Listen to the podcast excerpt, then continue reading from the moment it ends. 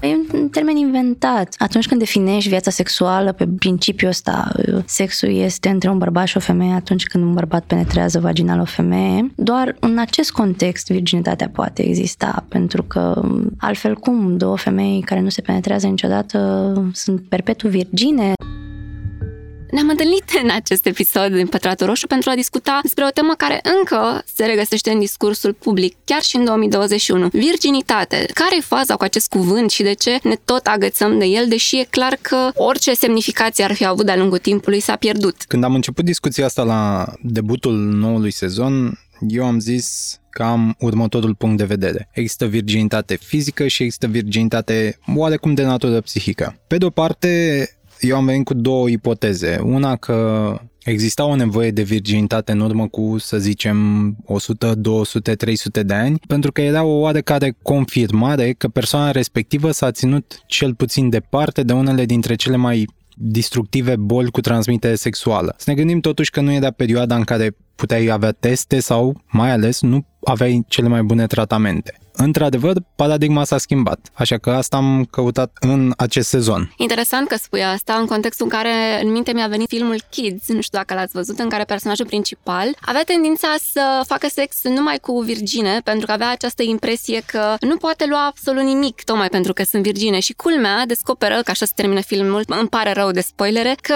de fapt a luat HIV și că a dat mai departe această boală. Asta apropo și de o întrebare pe care am primit-o de la un ascultător. Există bete BTS-uri care se pot lua și înaintea pierderii virginității? Da, ca să vezi, chiar există. Poți să iei HIV, HPV, hepatita B, hepatita C, de aceea e important să-ți faci analizele și să te protejezi în cazul în care vrei să-ți pierzi virginitatea. Eu am să folosesc, chiar dacă, mă rog, e audio, am să folosesc aceste ghilimele pentru cuvânt, pentru că, apropo de ce ziceai tu, Răzvan, din punctul meu de vedere, dacă vrei să-l folosești, să te agăți de acest construct social, că din punctul meu de vedere asta este, da, aș putea vorbi despre o virginitate emoțională mai degrabă, de această trecere pe care o faci tu ca individ la ce vârstă vrei tu, cum vrei tu, dar nu neapărat de una fizică. Această virginitate fizică mi se pare falsă în contextul în care de-a lungul timpului a fost asociată mereu cu penetrarea și penetrarea însemnând uh, penis în vagin și de aceea încă mai sunt, din păcate, fete care fac sex anal sau sex oral, crezând că ele sunt virgine pentru că, desigur, nu le-a fost atins uh, cea mai importantă parte, cum li s-a zis probabil de-a lungul timpului de către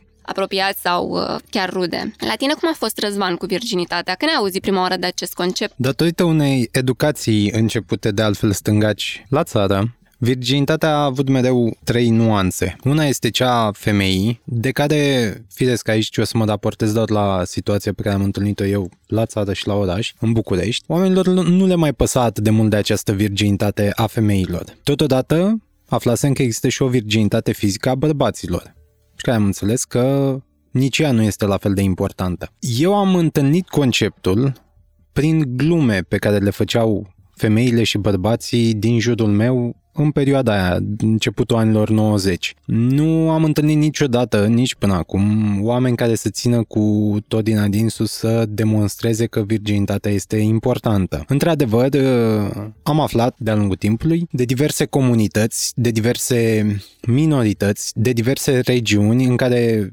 iată, virginitatea e importantă. Mi-aduc aminte că încă de la începutul adolescenței mă gândeam că nu are nicio relevanță pentru că știam, datorită timpului petrecut alături de niște băieți și fete mai mari, că nu prea are relevanță, că oamenii oricum făceau sex, chiar dacă nu-l numeam ca atare. Dar știam că se întâmplă. Legat de boli, oamenii nu-și puneau problema asta. Adică mi-aduc aminte că în perioada aia de copilărie de la țară, nu prea aveau asta.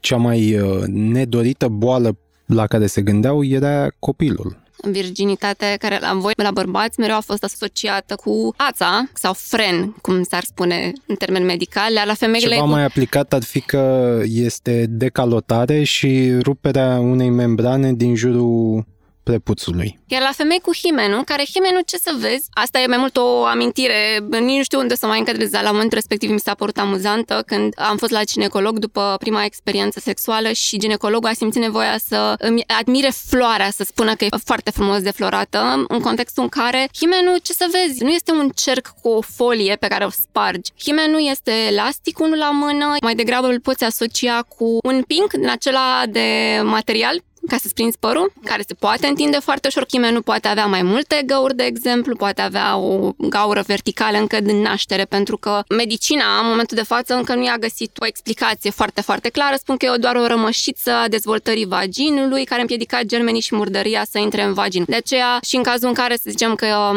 vine cealaltă teorie, cum să nu spui că s-a rupt himenul dacă a sângerat. Să știți că în proporție de undeva la 50% dintre femei sângerează și sângerarea are de fapt mult de a face cu lubrifierea. Așa de evoluția asta, partea e negativă, că ne tot lasă lucruri în corp și în plus, de care nu știm la ce sunt bune. Himenul ar putea fi unul dintre ele. Eu mă întreb și de barbă, dacă e mai bună la ceva. Cine știe? Totuși, aș vrea să mai trecem prin niște întrebări. Una pe care am primit-o de la ascultători e cum să faci psihicul să nu se teamă de experiența dorită de a pierde virginitatea. Ce ce e stupid și o să zic acum, nu poți să pierzi virginitatea și asta mă enervează pe mine. Nu e un lucru pe care îl uiți undeva. Nu, îl pierzi. Nu e ca și cum uiți unde ai lăsat cheile virginității să devin la întrebare. Cum să faci psihicul să nu se teamă de experiența dorită de a o pierde și cum putem lăsa inhibițiile? E un pic alambicat întrebarea asta, dar are un răspuns extrem de simplu. Inhibițiile n-ar trebui să te oprească de la nimic, mai puțin de la lucrurile care sunt considerate ilegale, pentru că îți atrag diverse pedepse. În cazul ăsta, cum să nu te temi, prima experiență sexuală o să fie aiurea. O să fie dureroasă, o să fie stângace, pentru că nimeni nu se pregătește cu adevărat. Dacă ai o completare... Asta cu dureroasă, nu trebuie 100% să fie dureroasă. Vine din stângăcie, vine din necunoaștere. Asta da, că ar fi cazul ca dacă iei această decizie, pentru că tot spuneai că există o teamă, înseamnă că tu de fapt poate nu-ți dorești atât de mult să faci acel pas și ar trebui să te întrebi de ce te grăbești, dacă încă există teamă, că spuneam despre asta. Durerea, da, poate exista în anumite cazuri, cum menționam mai devreme povestea cu sângerarea.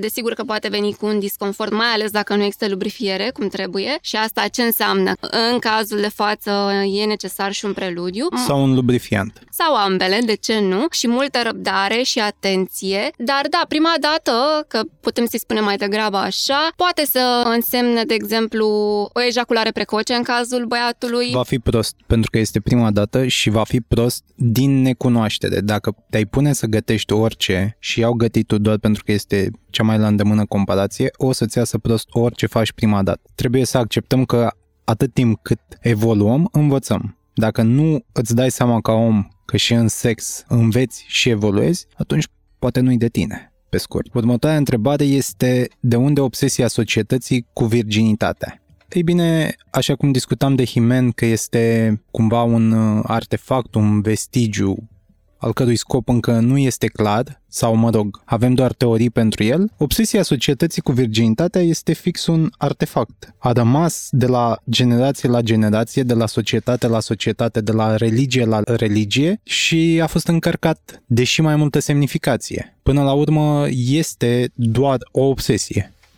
asta o iei cum vrei. Asta mi-amintește de fapt de o discuție pe care am avut-o cu bunica mea, care la momentul respectiv mi s-a părut că s-a consumat mai mult pentru pierderea virginității mele decât m-aș fi consumat eu, pentru că felul în care se raporta ea la acest construct uh, era mult mai încărcat de semnificație. Pe vremea ei, virginitatea spunea ceva despre femeia care urma să se căsătorească. Această întrebare vine și cu o completare. De ce în adolescență lipsa virginității e o situație gravă, stigmatizantă, iar după 20 de ani e cumva invers, indiferent de gen? E interesant cumva, pentru că dacă stau bine să mă gândesc, dacă fetele erau mai active de la o vârstă fragedă, erau considerate curve și de aceea se punea accentul pe ideea păstrării virginității pe când pe tipi a fost mereu această presiune, nu? De a-și începe viața sexuală mult mai devreme, ca să fie experimentați, nu? Să știe ce să facă acolo. Tocmai aici vine cumva o împărțire a acestei întrebări între adolescente și adolescenți, doar că cred că diferă foarte mult de zonă, de oraș, chiar și de țară, că situația nu mai este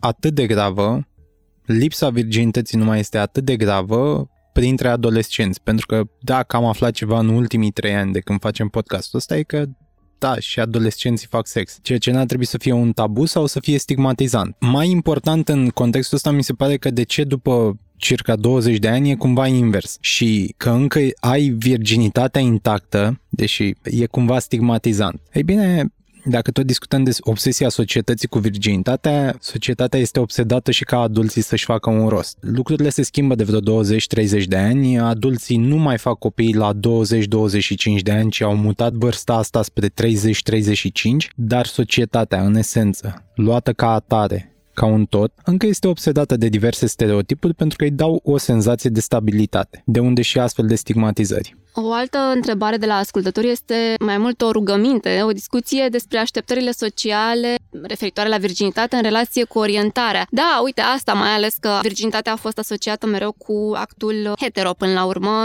între o femeie și un bărbat. Și uh, dacă ar fi să ne luăm uh, strict uh, pe baza acestei definiții simpliste, că trebuie efectiv un penis în vagină, asta ar însemna că orice altă persoană cu altă orientare sexuală ar putea să fie virgină, nu? Dacă nu a depășit acest moment, ceea ce e o absurditate date ca dovadă că acest termen nu-și are rostul și rămâne la latitudinea fiecăruia cum poate fi interpretat și cât de mare să-i fie semnificația sau importanța în propria viață. Ia auzi, Răzvan, o întrebare pentru tine băiatul își poate da seama. Acum mă gândesc că pentru ambele persoane. Deci băiatul își poate da seama în cazul lui că și-a pierdut virginitatea? Eu apreciez foarte mult întrebarea asta pentru că evident că ne putem da seama. Toți ne putem da seama. Nu, realist, uh, întrebarea asta este o paralelă foarte bună cu una de mai devreme. Prima dată când faci sex, o faci prost pentru că nu știi. Poți să te uiți la oricâte filme, poți să citești oricâte cărți, o să-ți iasă prost. Singurii oameni care o spun neironic că își pot da seama, pot fi cei care să aibă cât de cât experiență și se descurcă un pic mai bine. Totodată poate fi o întâmplare. Sunt oameni care se descurcă la lucruri din pură întâmplare. Așa că nu, nici băieții, nici fetele nu își pot da seama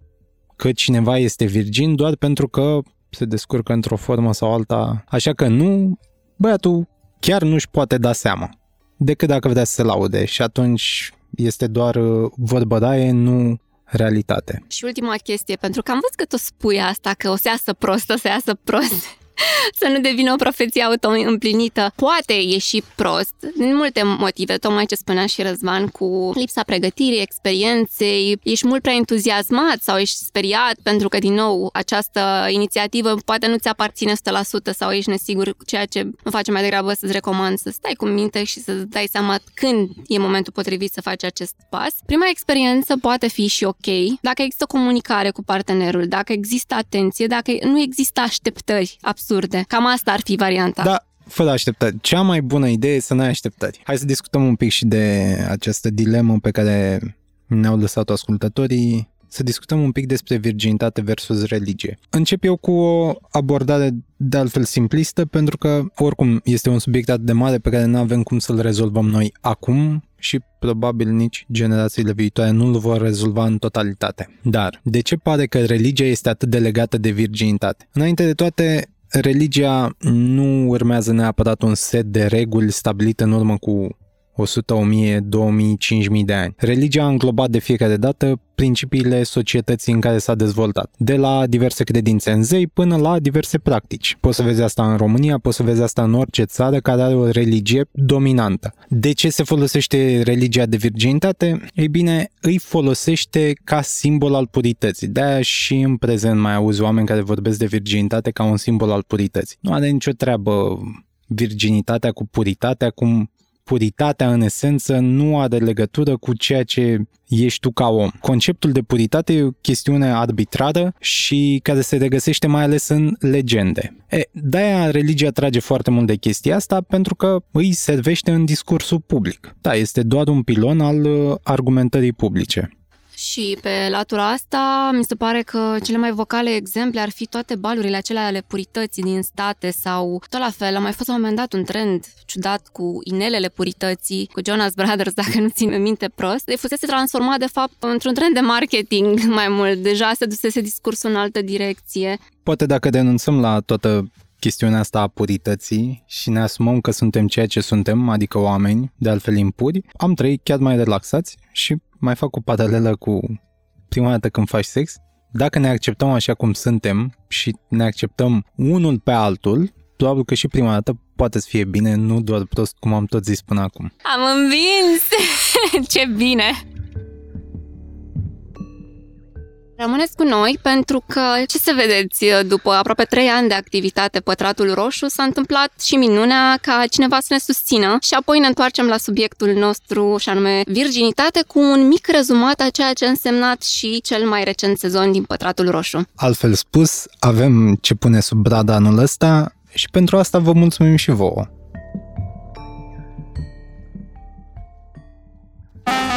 Bine ai venit la show-ul Carrefour și Bringo, viața bate lista. Pentru cel care a comandat o mulțime de lucruri plus praline ciocolată și urs de pluș. Ursuleț. Filozofia e simplă. Într-o relație, cu cât dai mai mult, cu atât primești mai mult. Până data viitoare, comanzi ce vrei din Carrefour prin Bringo și ai prețuri ca la raft plus filozofie ca la carte. De la Aristotel, primul filozof al listelor de cumpărături.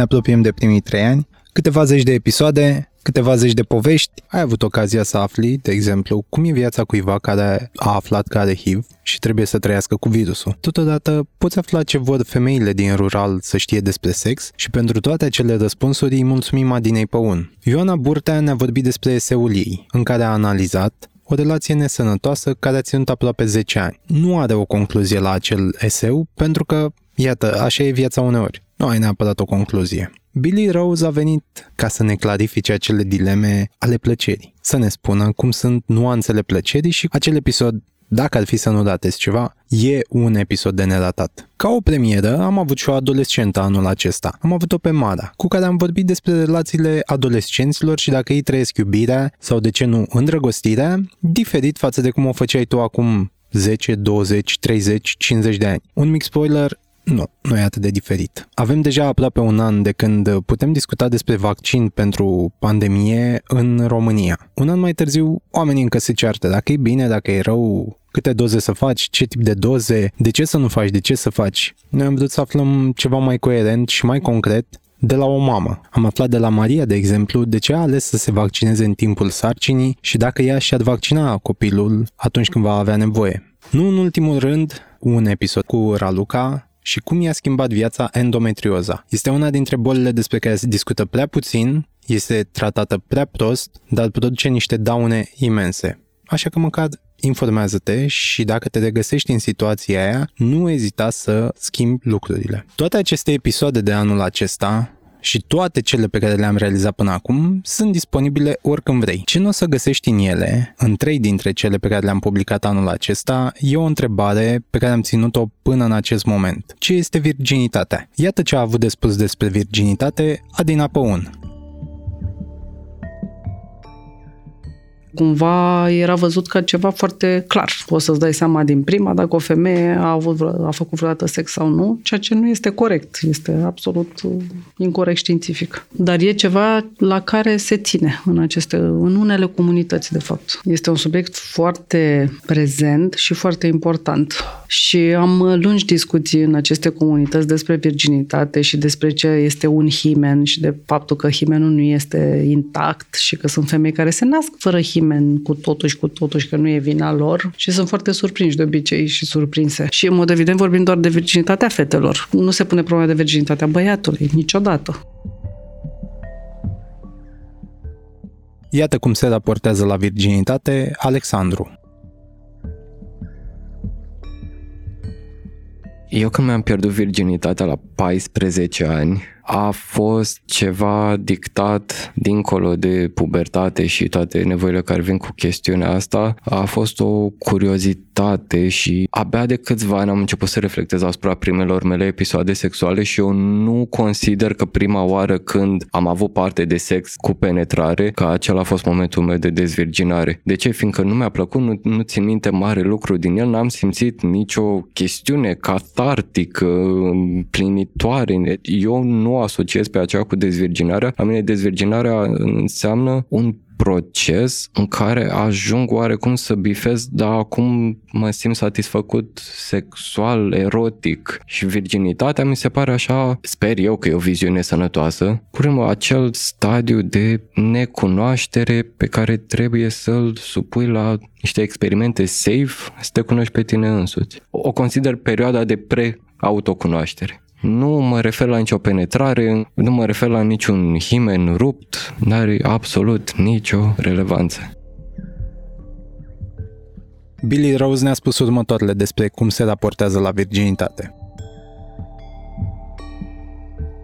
În momentul de față, pentru mine, virginitatea nu mai are sens, nu mai există. Dar uh, a fost un cuvânt greu, cu multe semnificații, mulți ani din viața mea și îmi doresc uh, cât mai repede să dispară. E un termen inventat. Atunci când definești viața sexuală pe principiul ăsta, uh, sexul este între un bărbat și o femeie atunci când un bărbat penetrează vaginal o femeie, doar în acest context virginitatea poate exista, pentru că um, altfel cum două femei care nu se penetrează niciodată sunt perpetu virgine sau, adică e o invenție foarte strâns legată de narațiunea asta foarte toxică care este suprareprezentată și care împarte oamenii în două categorii atât de arbitrare și atât de ciudate, între virgini și nevirgini, care nu cred că folosește nimănui la nimic.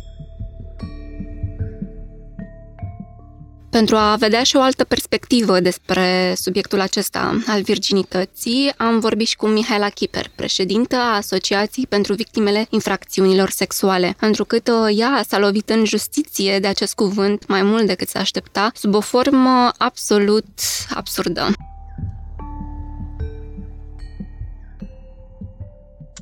Bună! Bun, cred că putem să începem. Cum de în 2021 încă se fac examinări medicale la cerere pentru a atesta virginitatea unei minore? Cunoscând foarte bine, din perspectiva de jurnalist, um, modul în care um, sunt instrumentate dosarele de agresiuni sexuale împotriva copiilor, am început să mergem mai în profunzime, dincolo de clasările pe care le tot numeram în statisticile parchetelor. Clasări înseamnă acele sesizări care nu ajung niciodată pe masa unui judecător pentru că ele sunt închise din start. 85% dintre sesizările de violență sexuală împotriva copiilor se clasează în România. Asta înseamnă că mai puțin de două cazuri ajung în faza de rechizitoriu, adică sunt um, identificate abuzurile, victimele beneficiază de protecție într-o formă sau alta și uh, judecătorii condamnă pe agresori. Asta înseamnă să trimiți un uh, rechizitor în instanță și apoi să rămână la latitudinea judecătorului ce se întâmplă în acel caz. Și mergând pe firul acesta al clasărilor numeroase, pentru că uman, mie mi-e dificil să consider că atât de mulți adulți și atât de mulți oameni pot minți în privința unei traume atât de grave, o traumă severă, cea abuzului sexual, în privința unui copil. Am mers pe firul logic al acestei statistici și am ajuns la concluzia că, de fapt, avem foarte mari probleme în dovedirea acestor sesizări. Pentru că victimele sunt copii, au vârste foarte mici, nu au o reprezentare clară asupra ceea ce li s-a întâmplat, nu conștientizează foarte bine, nu pot încadra într-un tipar neavând experiențe anterioare și foarte puțină cunoaștere despre acest subiect legat de sexualitate. Prin urmare, ar trebui să intervină sistemul de justiție cu niște mijloace clare de identificare a abuzului. Ori lucrul acesta nu se întâmplă, pentru că avem, există cumva această tensiune umană, interioară, de a respinge ideea de violență sexuală, pentru că în mod normal se pare ceva nefiresc, inacceptabil uh, și ai tendința să dai la o parte, să ascunzi, să respingi, să negi. E o chestiune naturală, vine din instinctul fiecăruia de supraviețuire. Doar atunci când vorbim de justiție nu putem să operăm cu opinii, cu păreri personale, cu impresii lucrurile ar trebui să fie bazate științific. Așa am aflat că în loc să avem probe medicale care să conducă la o certitudine într-o astfel de sesizare, noi avem foarte multe păreri și impresii ale unor oameni cu care acești copii victime sau părinților care sesizează abuzul intră în contact. Așa am ajuns la concluzia că în loc să avem instrumente clare de audiere care să ajute să ghideze victima să aibă o mărturie completă, credibilă, noi avem uh, o respingere din start pentru ceea ce este sesizat. Toată lumea insinuează că victima minte, toată lumea din sisteme, mă refer la autorități, indiferent că vorbim de organe administrative, cum sunt cele din DGASPC, unde ar trebui să se ocupe de asistența socială a victimelor, fie că vorbim de polițiști sau procurori. Oamenii nu sunt pregătiți să accepte această realitate care există de mii de ani și nu putem să o schimbăm noi acum, ci doar putem să conștientizăm că există niște mijloace prin care să le recunoaștem dreptul la vindecare acestor victime Sunt greu de descris neputințele cu care victimele se confruntă în momentul în care situația pe care o relatează este negată sau victima este învinovățită pentru ceea ce s-a întâmplat. Și în momentul în care această retorică și această argumentație este împrumutată și de sistemul de justiție sau sistemul de protecție socială, lucrul este cu atât mai grav. Și de aceea Mergând, spuneam, pe acest fir al um, descoperirii cauzelor pentru care se clasează foarte multe sesizări, am văzut că ne lipsesc foarte multe instrumente de control științific asupra concluziilor în aceste cazuri. Am găsit experți în uh, identificarea semnelor abuzului sexual în zona orală la copii, dar și la adulți în Statele Unite și în multe locuri din Europa, ori uh, ele lipsesc în România în acest moment. Am găsit uh, metode de um, audiere care sunt, uh, cum să spun, stabile și solide, rezistente în timp de zeci de ani, cum este protocolul de audiere niș, care se predă și în România de foarte mulți ani prin eforturile unei alte organizații neguvernamentale de tradiție, cum este FONPC. Deci, deși se predă acest protocol la INM, este imposibil să-l pui în practică dacă nu ai un spațiu adecvat. Posibilitatea să înregistrezi uh, această audiere cu victima. Când zici victimă, mai mult ca o idee și pentru ascultători, despre ce vârste vorbim? Sunt situații de pornografie infantilă în care sunt implicați copiii și de câteva luni. Sunt situații de abuz uh, sexual intrafamilial unde agresorul poate să fie tatăl și copiii au chiar și patru ani, cinci, noi avem două, trei astfel de cazuri cu care ne confruntăm și pentru care am căutat uh, metode de identificare a probelor directe, pentru că un copil la 4-5 ani nu poate să-ți exprime mai ales dacă nu are această experiență în spate, dacă nu vine dintr-un mediu în care a fost expus la abuzuri ca să poată să ți-l identifice, plus că intervine și o manipulare la care copilul este expus atunci când uh, devine victima unui părinte, spre exemplu. Se întâmplă în multe situații ca un copil care trece printr-o astfel de traumă să devină hiperdezvoltat, mă refer cognitiv, este foarte dezvoltat pentru momentul la care se produce abuzul și el va proiecta, ori dacă este trauma prea mare, el va proiecta, nu va putea să spună explicit s-a întâmplat un lucru și altul. Avem situații în București, pe exemplu, unde există o cameră de audieri pentru copii din 2017, avem trimiteri în judecată cu copii victime de 5 ani. O fetiță de 5 ani a putut să povestească unui procuror specializat în acest uh, protocol de audiere niș cum tatăl ei a făcut după ce am îngâiat-o. A exprimat artificiile pe care tatăl le-a făcut după ce am îngâiat-o. Acel tată și-a luat o pedeapsă în instanță și copilul a putut să exprime în forma pe care el o putea stăpâni și exprima comparativ abuzul la care a fost expus. Ceea ce mi-e dificil și în acest moment uh, să accept este că mulți profesioniști din domeniul judiciar sau din asistență socială așteaptă să audă o muzică dintre aceasta gravă pe fundal atunci când un copil exprimă semnele unui abuz nu bat tobe grave, nu, nu se întâmplă muzica din filme atunci când un copil de vârstă de fragedă mărturisește ceea ce i s-a întâmplat. La copii mai mari, uh, deja ca să ajungă în stadiul acesta de mărturisire este nevoie de un proces interior foarte dificil pe care să-l parcurgă, în care să poată să-și reancoreze încrederea într-un adult de referință și să-l pui în situația să exprime explicit ceea ce i s-a întâmplat din nou este foarte mult ce se cere. Suntem în situația ca în România să avem condamnări doar pe mărturia copilului în niște condiții concrete legate de felul în care se face audierea, de felul în care este înregistrată audierea, de felul în care este condus interviul, dar avem și mult, extraordinar de multe cazuri în care doar mărturia copilului nu este suficientă. Și aici ar trebui să intervină medicina legală, unde răspunsul acesta pe care l-am primit în cadrul discuțiilor din grupul de lucru de la Ministerul Justiției, pe mine una m-a șocat. Nu ai cum să răspunzi că supraviețuirea acestei practici de verificare a virginității veche de 130 de ani are legătură cu mentalitatea retrogradă a unor comunități. Nu. Supraviețuirea acestei tehnici de certificare a virginității în lista de prestații medicale pe care medicina legală le face la cerere în România are legătură cu întârzierea în evoluția științifică a probării violenței sexuale conceptul în sine de violență sexuală nu este luat în serios de această instituție în România, de rețeaua de medicină legală. E foarte greu să accepti în 2021 că să fac verificări de virginitate la cerere, așa cum este foarte greu să accepti că să face o evaluare la ochi cazul unui copil, spre exemplu o fetiță de 7, 8, 9 ani, lucruri care se întâmplă frecvent și din ce în ce mai frecvent în servicii de medicină legală, care nu sunt uh, acomodate nici măcar unor standarde minime de funcționare, dar mite uh, să aibă echipamente și dotări specifice vârstei vizitatorilor, beneficiarilor, care sunt copii. Deci în momentul ăsta dacă se reclamă un abuz sexual împotriva unui copil, DGASPC nu are o procedură foarte clară după care este investigat din start o sesizare de abuz sexual împotriva unui copil sub orice formă, molestare sexuală, uh, corupere sexuală. Când vorbim de copil, este infracțiune. Din start, asta intră în competența unui procuror. Unele de GASPC-uri fac propriile verificări preliminare și trimit un aproape dosar complet către poliție și parchet. Alte de GASPC-uri trimit um,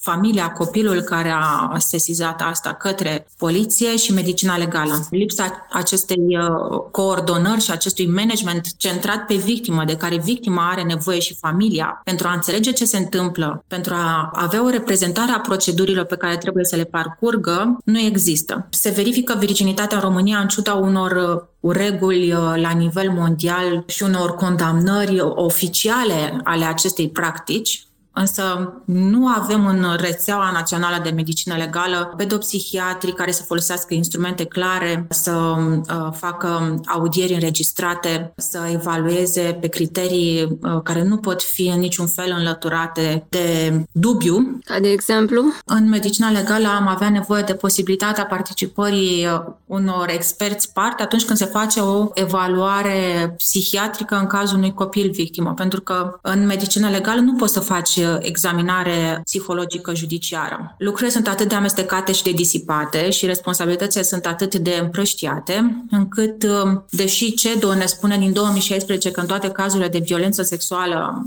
cu victime vulnerabile ar trebui să existe o evaluare a contextului personal a victimei și asta înseamnă nu doar verificări care țin de asistență socială, ci o evaluare psihologică, chiar o expertiză de natură judiciară pe sesizarea propriu-zisă pe fondul problemei sesizate. În momentul acesta, ca să ai acces la un expert judiciar psiholog, trebuie să te adresezi unei alte organizații neguvernamentale și nu ai garanția că instanțele îți vor uh, valida răspunsul pe care un astfel de specialist îl dă. Pentru că acești specialiști nu sunt înscriși în tabloul de experți ai Ministerului Justiției. În momentul în care aprofundezi subiectul ăsta pe care toți cred, îl credem acoperit, ai o senzație că nu există niciun fel de coordonare ceea ce este realitatea concretă. Din 2004 noi avem o legislație care ar trebui să protejeze victimele vulnerabile pentru mai multe categorii de infracțiuni și noi am ajuns în 2021 să avem un început de respectare a acestei legislații speciale în care se spune că victima unei agresiuni sexuale, că și acestea sunt pe lista de infracțiuni pentru care ar trebui să existe protecție, victima aceasta ar trebui să beneficieze de suport terapeutic, de suport psihologic, de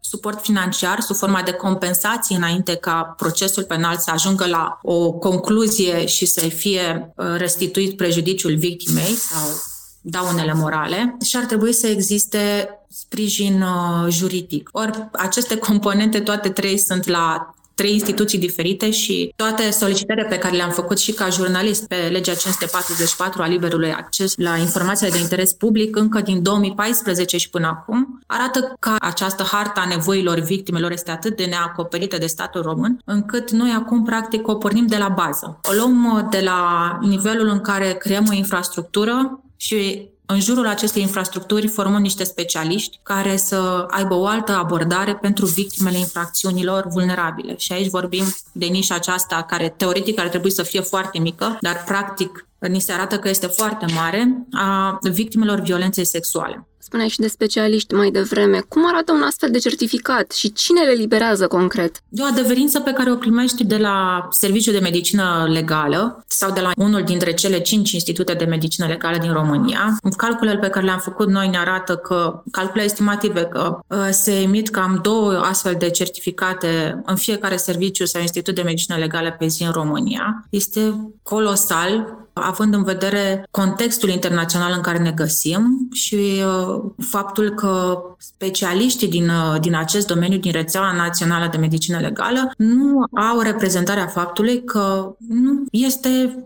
firesc și că e împotriva demnității umane să ai o astfel de prestație medicală la cererea unui adult, chiar și atunci când vorbim despre un copil. Verificarea virginității, deși reprezintă poate una dintre foarte puținele resurse probatorii pentru un dosar penal, nu evidențiază mare lucru, dar ea nu ar trebui să se găsească la cerere, la dispoziția oricui dorește să verifice virginitatea, să-și verifice sau să-și ateste, că nu de verificare, să-și ateste virginitatea. În, în Anglia, s-a, acum foarte mulți ani, s-a pus problema ca orice medic s-ar implica într-o astfel de procedură să fie pedepsit penal, să fie sancționat foarte aspru. În Georgia, unde teoretic există un context cultural defavorabil ideii de egalitate între sexe în vreo formă, deși exista o practică la nivelul instituțiilor de medicină legală, oficial nimeni n-a recunoscut că acest lucru se întâmplă. Noi avem un reprezentant al unei conduceri, al unui institut de medicină legală, adică emblema medicinei legale în România, cum este Institutul Mina Minovici, care spune în răspuns oficial către Ministerul Justiției, da, facem asta, dar cu atât de mare nonșalanță și lejeritate sănătate. Nu putem să scoatem uh, această prestație medicală, că e prin lege. Ori legea medicinei legale este de 30 de ani, este ceva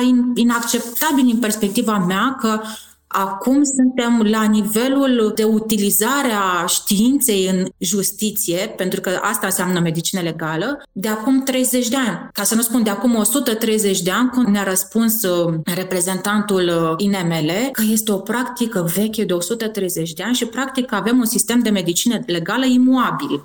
Este foarte puțin ceea ce se întâmplă în România în mod oficial pentru victime față de nevoile pe care victimele le au. Și nu este un eufemism să consider că victima trebuie să parcurgă un județ întreg și o hartă instituțională vastă ca să acceseze prin vreun noroc un specialist care înțelege situația și care interacționează uman, am ajuns în situația să ne dorim ca pentru un copil victimă sau chiar și pentru o femeie victimă a unei infracțiuni de violență sexuală, măcar ca polițistul, asistentul social sau procurorul cu care interacționează să nu o judece din start ca fiind um, mincinoasă. Am ajuns la momentul în care ne dorim ca victima nu să fie crezută, să nu fie catalogată în niciun fel, pur și simplu să se facă o verificare. O întrebare pe care am primit-o de la ascultători este de ce ținem ca români atât de mult la virginitate? nu știu, ar putea să fină cumva în paralel cu vreo deviație legată de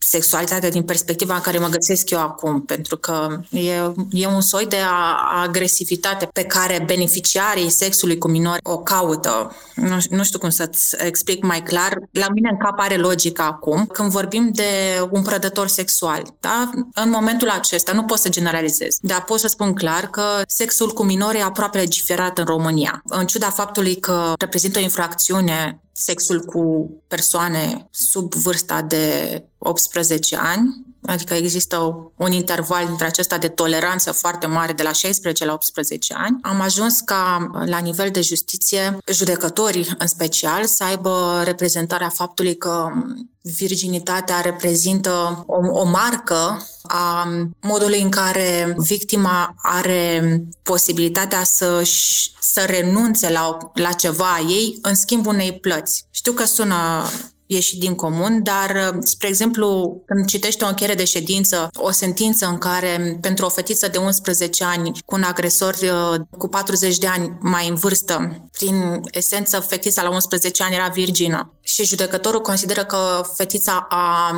renunțat de bunăvoie la virginitatea ei pentru o plată, cum ar fi fost o ciocolată sau un telefon mobil sau o cartelă. Ai o descriere, poți să califici în vreun fel uh, tipul de educație și nivel de conștiință pe care un magistrat care ajunge la astfel de concluzie ar avea-o. Acesta este un caz uh, frecvent. Există o practică judiciară în acest sens care a fost sancționată de CEDO în hotărârea MGC împotriva României din 2016 și acolo agentul guvernamental al României la CEDO a făcut o analiză pentru prima oară în cadrul acestei uh, cereri de chemare judecată a statului român cu privire la jurisprudența pe care instanțele din România o au în astfel de cazuri și dacă parcurge acea analiză, vei vedea foarte multe situații în care aprecierea asupra virginității uh, la vârste atât de fragede este gravă, adică grav afectată de concepte pe care eu nu le pot explica cu nivelul meu de cunoaștere și cu mecanismele mele de înțelegere pentru ceea ce poate fi normal. Adică la 11, 12 ani, 13 ani, până la 16 ani, teoretic un copil ar trebui să fie în siguranță față de orice adult din punct de vedere sexual. Ori lucrul acesta nu se întâmplă. De ce nu se întâmplă asta? Pentru că și aici un sociolog ar putea să dea o explicație sau o persoană uh, calificată să facă o cercetare în privința violenței sexuale sau deviației sexuale a poporului român. Nu știu în ce măsură o astfel de cercetare care poate să dea un răspuns uh, general, dar uh, virginitatea este practic în acest moment uh, o componentă în mecanismul acesta victima-agresor de violență sexuală sunt apreciate virginele, sunt apreciate minorele. Uh, se întâmplă lucrul acesta din vremea copilăriei mele și, din păcate, nu văd ca adulții cu care sunt eu contemporan acum să se fi ridicat din uh, nivelul acesta în care viața sexuală să constituie un uh, element de cunoaștere, de înțelegere, de înțelegere profundă a naturii umane, de acces la sine, pur și simplu, fără să fii pus în vreo capcană. Pentru că această capcană pe care o are victima se prelungește de la momentul în care este expusă prima oară la sex, la violență sexuală și până în momentul în care ar trebui ca pentru ea să există dreptate, înțelegere și vindecare. Aceasta este, de fapt, realitatea. Nu, nu pot să o traduc altfel decât prin cifrele și statisticile pe care le accesăm noi de la instituțiile din justiție. Aș fi vrut să fiu mult mai coerentă și mai clară în privința faptului că eu nu am găsit psihologi sau oameni care să ne dea răspunsuri legate de cât de extinsă este această deviație legată de sex, de sexualitate cu privire la fetele, femeile din România. Nu este deloc normal sau firesc modul în care se întâmplă asta.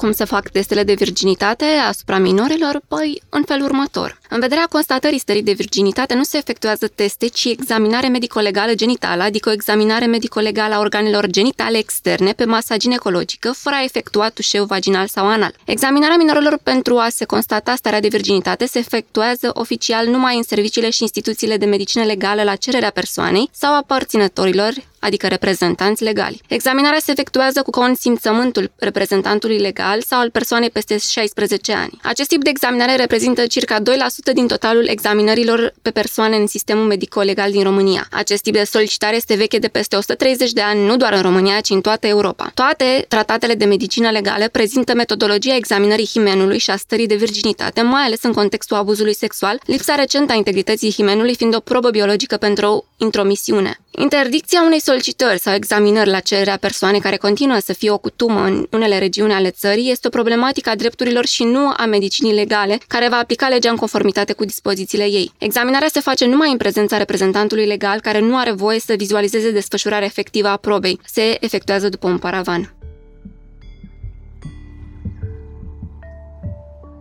Acest podcast a fost realizat de Dana Alecu și Răzvan Băltădețu. Îți mulțumim că ne-ai fost alături până la final. Fiecare nou episod, Pătratul Roșu, poate fi ascultat pe SoundCloud, Spotify, Apple Podcasts sau orice altă platformă preferi. Totodată, nu uita să ne urmărești pe Facebook și Instagram ca să afli care vor fi următorii noștri invitați și să ne spui ce ai vrea să știi de la ei.